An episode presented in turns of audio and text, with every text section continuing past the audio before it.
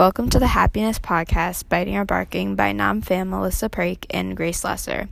It is April 2019, and we were assigned to make a podcast to understand how words or actions affect our happiness. Something we focus on is if there has been a time in one's life where someone's words or actions affected their happiness. We found that words and actions can affect someone's happiness positively and negatively.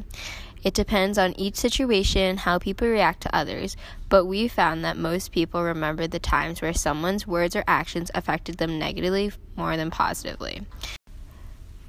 When we interviewed a male high school teacher, he explained that it depends on the situation and each person.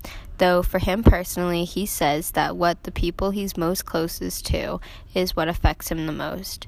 He also said that it's more about what you do that affects your happiness the most because it's what motivates others to treat you poorly or not. We also interviewed two high school students, one of which was a boy and the other a girl. We found that the boy agreed with the high school teacher and said that most things don't really affect his happiness. If someone compliments him or makes fun of him, it doesn't really affect his happiness. He said that if he's happy, it is probably because of his own actions. But the girl said that yes, it can either make her day really good or really bad. She can't sp- think of a specific time off the top of her head, but it just goes to show that someone's words or actions really does affect people's happiness. How do someone's words or actions affect your perception of them? We found that whether someone's words and actions positively or negatively affect your happiness, it can change your perception of them. If somebody says or does something that affects you positively, you're more likely to have a better perception of them. We interviewed a male high school teacher at our school, and he said that we should reserve our judgment because it can drive us apart rather than bring us together, which is what makes us happy.